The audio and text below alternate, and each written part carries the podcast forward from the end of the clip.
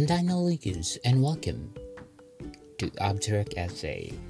Abstract Essay is a book magazine that I created that talks about the mystery of the universe through digital abstract painting.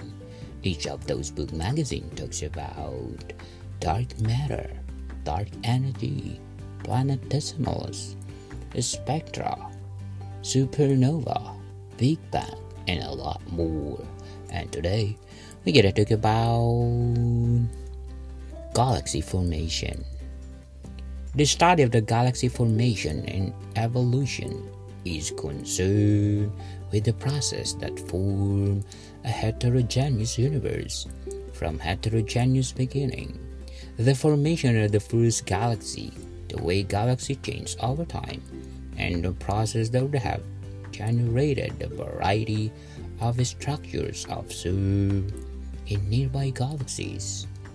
Galaxy formation is hypothesized to occur from structure formation theories as a result of tiny quantum fluctuations in the aftermath of the Big Bang.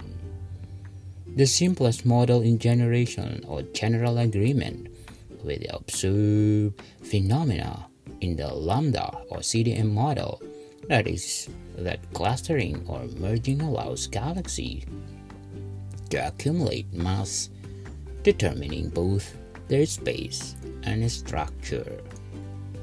Because of the inability to conduct experiments in outer space, the only way to test theories and models of galaxy evolution is to compare them with the observations. Explanation for how galaxies form and evolve must be able to predict the observed properties and types of galaxy. Edwin Hubble created the first galaxy classification scheme known as the Hubble Tuning Fork Diagram.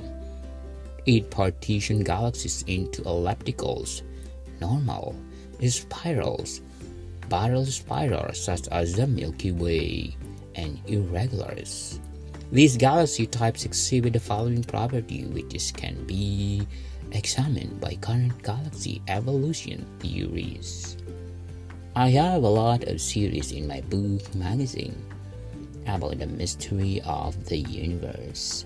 Of course, I have galaxy formation, I have beyond dark matter, I have galaxy core, I have galaxies, I have supernova.